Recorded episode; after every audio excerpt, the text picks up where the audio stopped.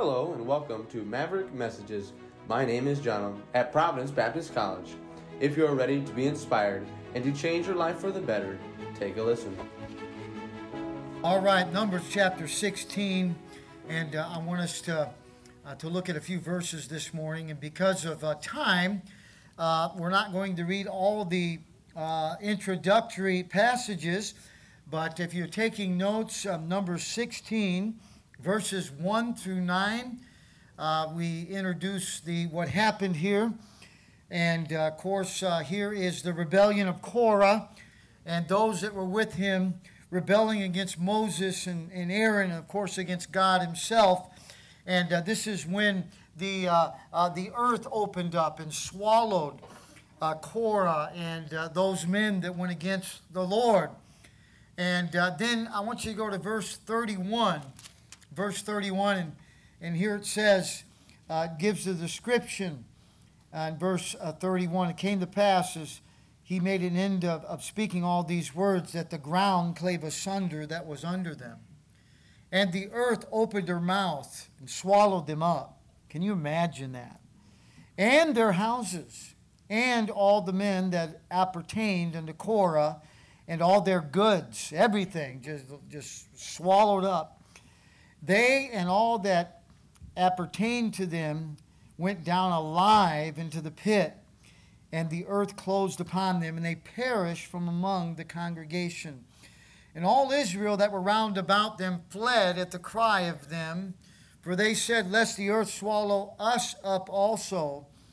And there came out a fire from the Lord and consumed the 250 men that offered incense. Heavenly Father, I prayed this morning amidst all the, uh, the fun and, and just the good spirit uh, here at the college that you would, uh, Lord, give us uh, a time in these next few minutes uh, where our hearts are open and tender to what you have for us. I believe this is a worthy, a worthy subject, a worthy passage, as all the Word of God is worthy of our attention. And, uh, and I pray, Father, that you'd use me this morning, speak through me. And I pray that uh, this will be a help and a challenge to each and every one listening. And Lord, I ask this in the name of our Lord and Savior Jesus Christ. Amen. Numbers chapter 16 is one of the most misunderstood chapters in all of Scripture. That's a long chapter, it has 50 verses total. And we could spend several messages expounding this chapter because there's so much here. And one of the reasons why it's so misunderstood, especially by unsaved people, is the idea that God would judge people in this manner.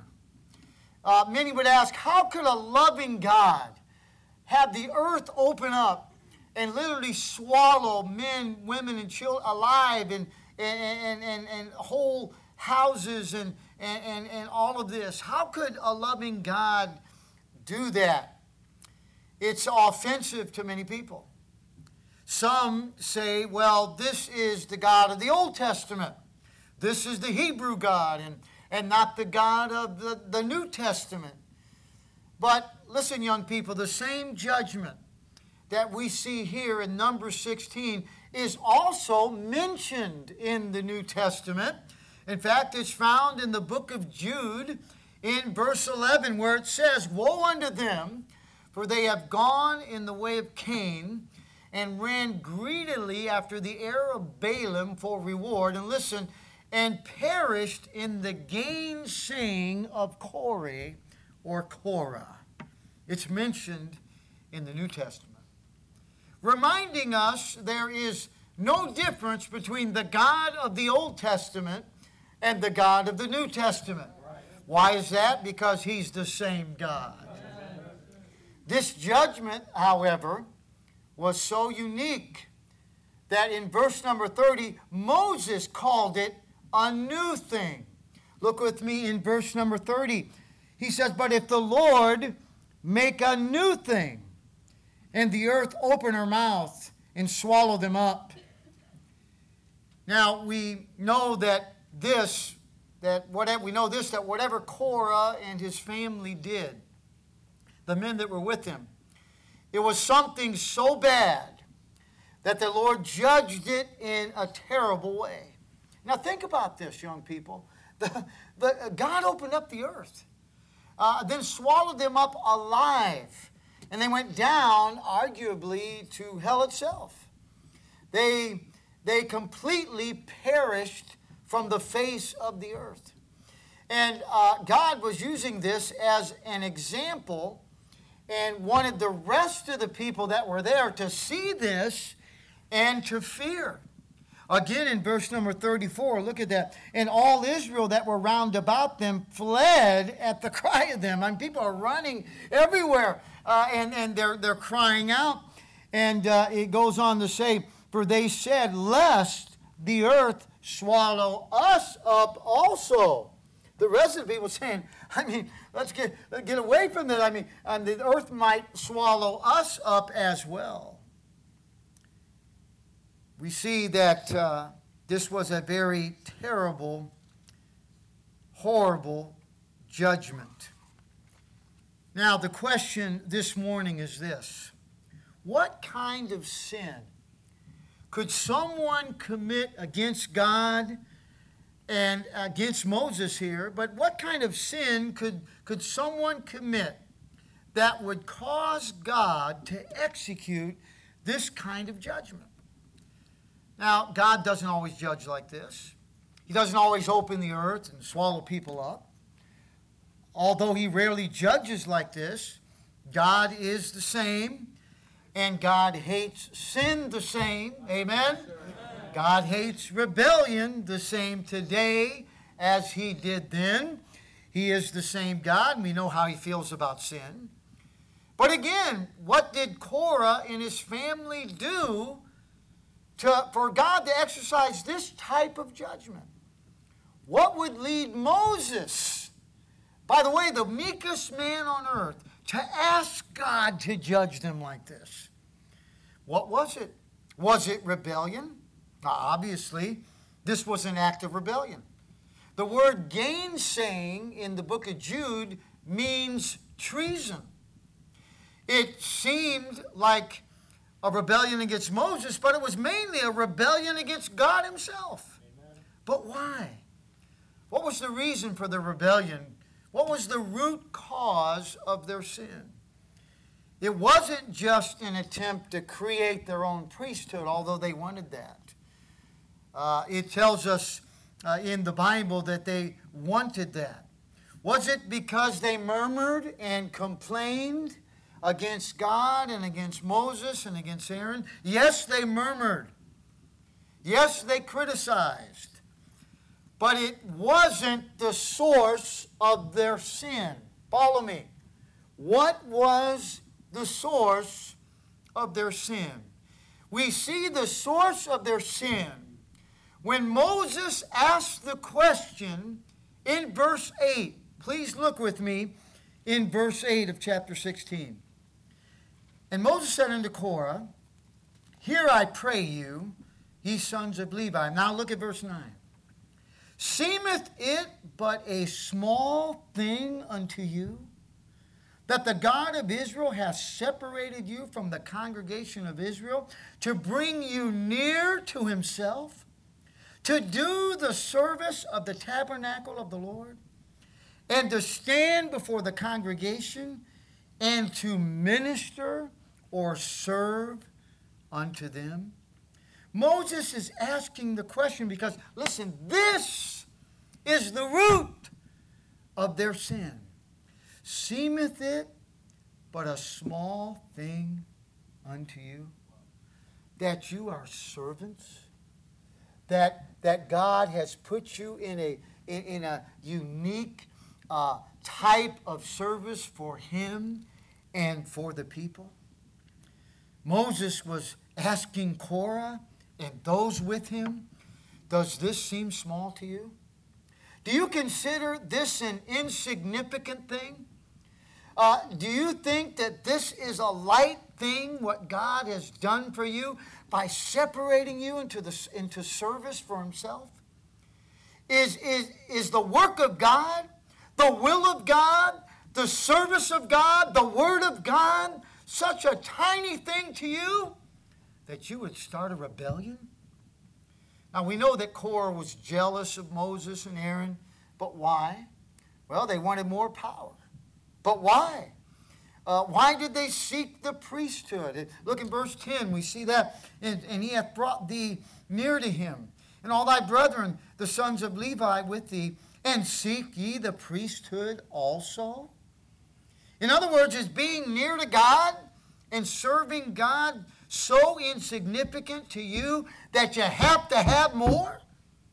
You, you, and you, you just have to have the priesthood too?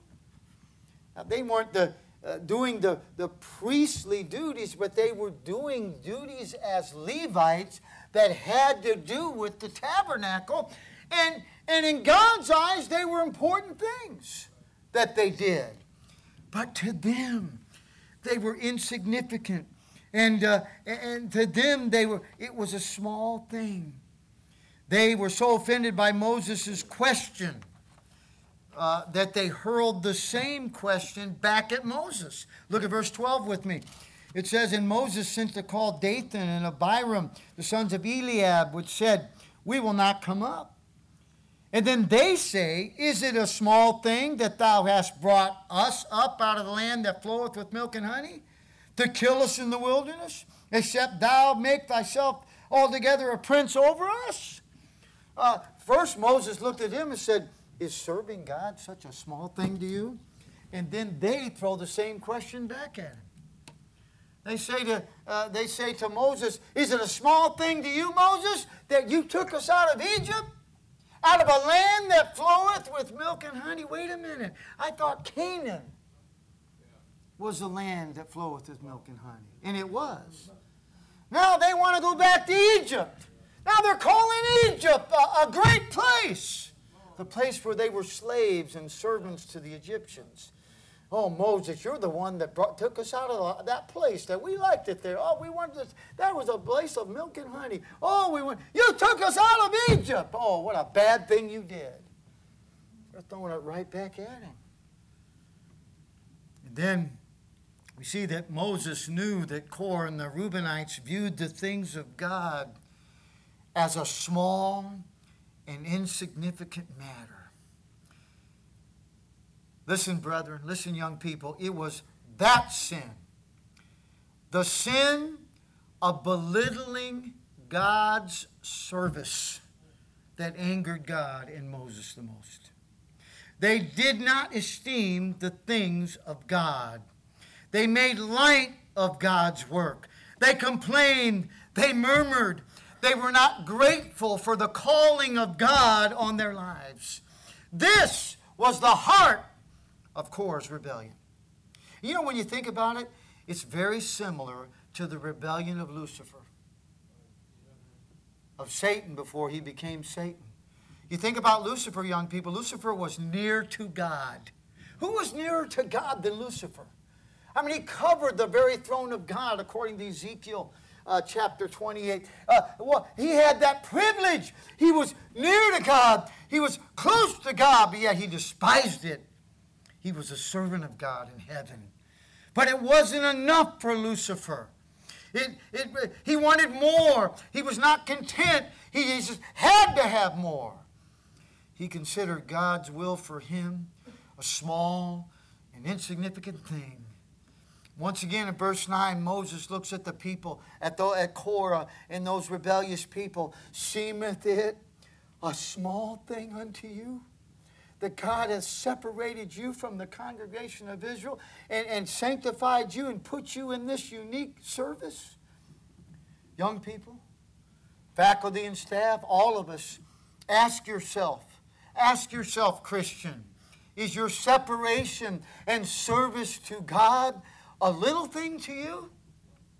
And, and, do you view God's work and God's will as a minor thing and not that important?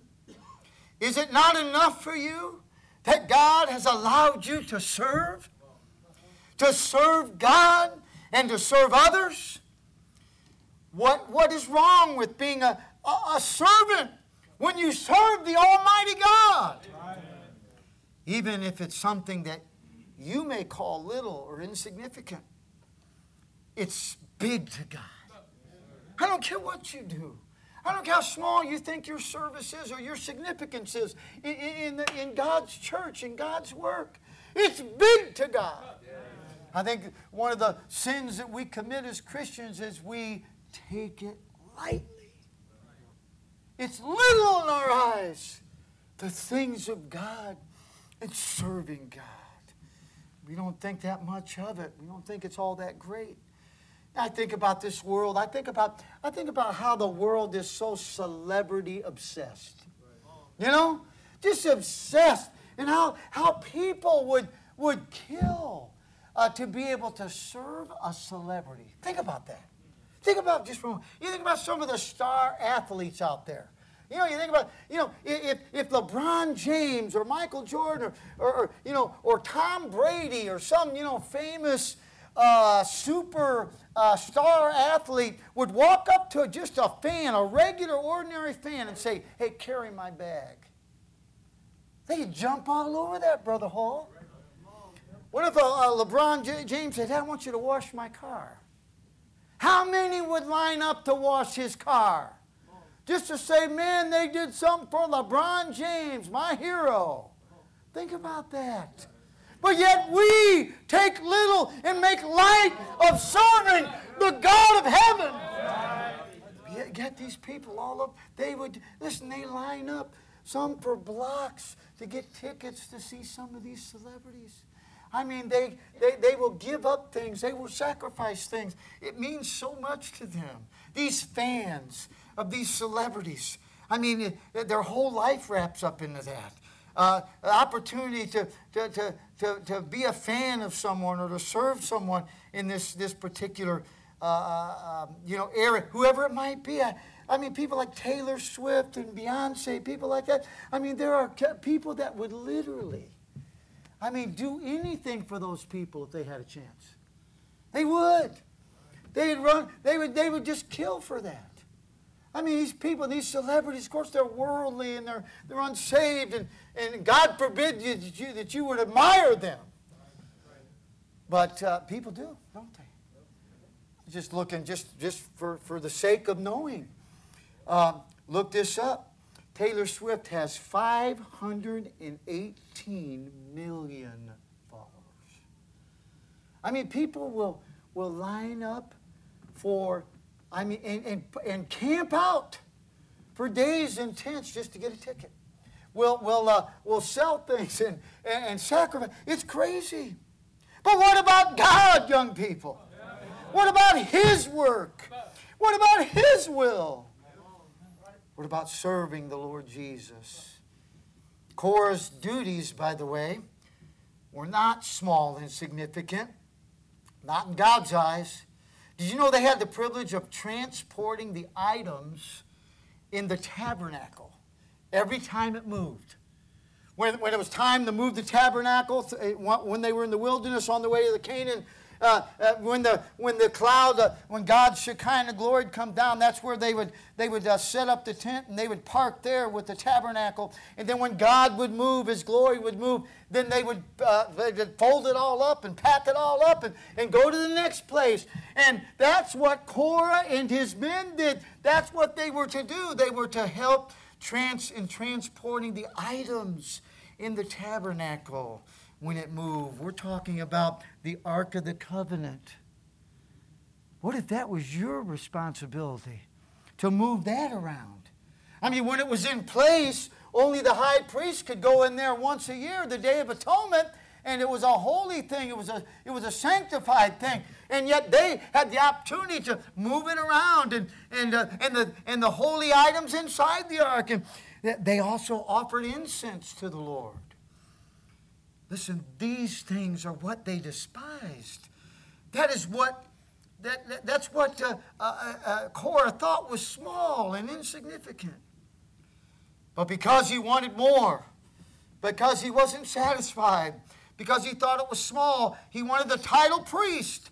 He thought what he did was insignificant, so he wanted more. And God judged their attitude and made them an example. Look at, uh, look at verse 2, if you will with me in verse 2 says and they rose up before moses that means against moses with certain of the children of israel 250 princes of the assembly famous in the congregation they were famous i mean they were well known men of renown these were these, they were pretty known yet they thought they were insignificant well known of a renown and, and uh, they, they calls them, uh, calls them famous in the congregation but then look at, uh, look at verse 35. Go to verse 35. It says, And there came out a fire from the Lord and consumed the 250 men that offered incense. So much for thinking they deserved more. So much for thinking they were too great or too big for what they were doing. So much for thinking they were indispensable. God wanted to stop this attitude before it spread throughout all of Israel, and people thinking, well, serving the Lord's not that big of a deal. What we're doing here is not that important. Now, who replaced these 250 men of renown? I'll tell you who did.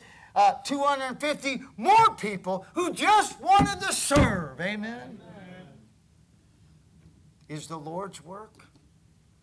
Is the Lord's church no big deal to you? Is it a small thing for you to be faithful to the services? Do you take it for granted just to be in God's house? Is it a small thing for you to sing and praise the Lord during the song service? Sometimes I look out as a pastor, I look out at my congregation. Sometimes you see people not singing. They don't even pick up a songbook. And, and it just doesn't mean anything to them. It's just insignificant. It's a small thing. I'm going to tell you something. It is a big thing to praise God Amen. and to give Him all the glory. Amen. Too many, it seems, think it's a little thing. Is giving a small thing to you? You, you, to, to be able to give your tithe and offering, is that insignificant to you? Or is it a, a, a great thing? Is it, a, it is, a, is it an important thing? Yes, it is. Amen. We just had our missions conference. What about giving to missions? Well, this isn't really that important. What I give, oh, don't ever have that attitude. Don't listen. What you give is important to God, and God will bless it. I tell you, uh, uh, is is it a small thing to you? Is it a small thing when we stand and read the scriptures together? You're not paying attention. Doesn't matter to you when you read the holy Word of God. Is it a small thing to pray when we pray together as a, as a church or, or a class or congregation? Is it a small thing to sing in, in the choir? To work in the nursery? To teach a Sunday school class? To work a bus route? Some of you think it's not that important. I'm going to tell you, in God's eyes, it's an important service what you do to win those precious bus kids to Christ. I was a bus kid. I'm a product of the bus ministry. If wasn't for the bus ministry, I would not be standing here today. Don't you think it's insignificant. Don't ever think it's a small thing. Don't be like Korah and those men. And Moses looked and said, It seemeth a small thing to you what you're doing? Is it a small thing to go soul winning? small, insignificant thing to give a gospel track out, to witness to people for Christ. It's a small thing to work in junior church with those kids. It's an insignificant thing to welcome a visitor at church.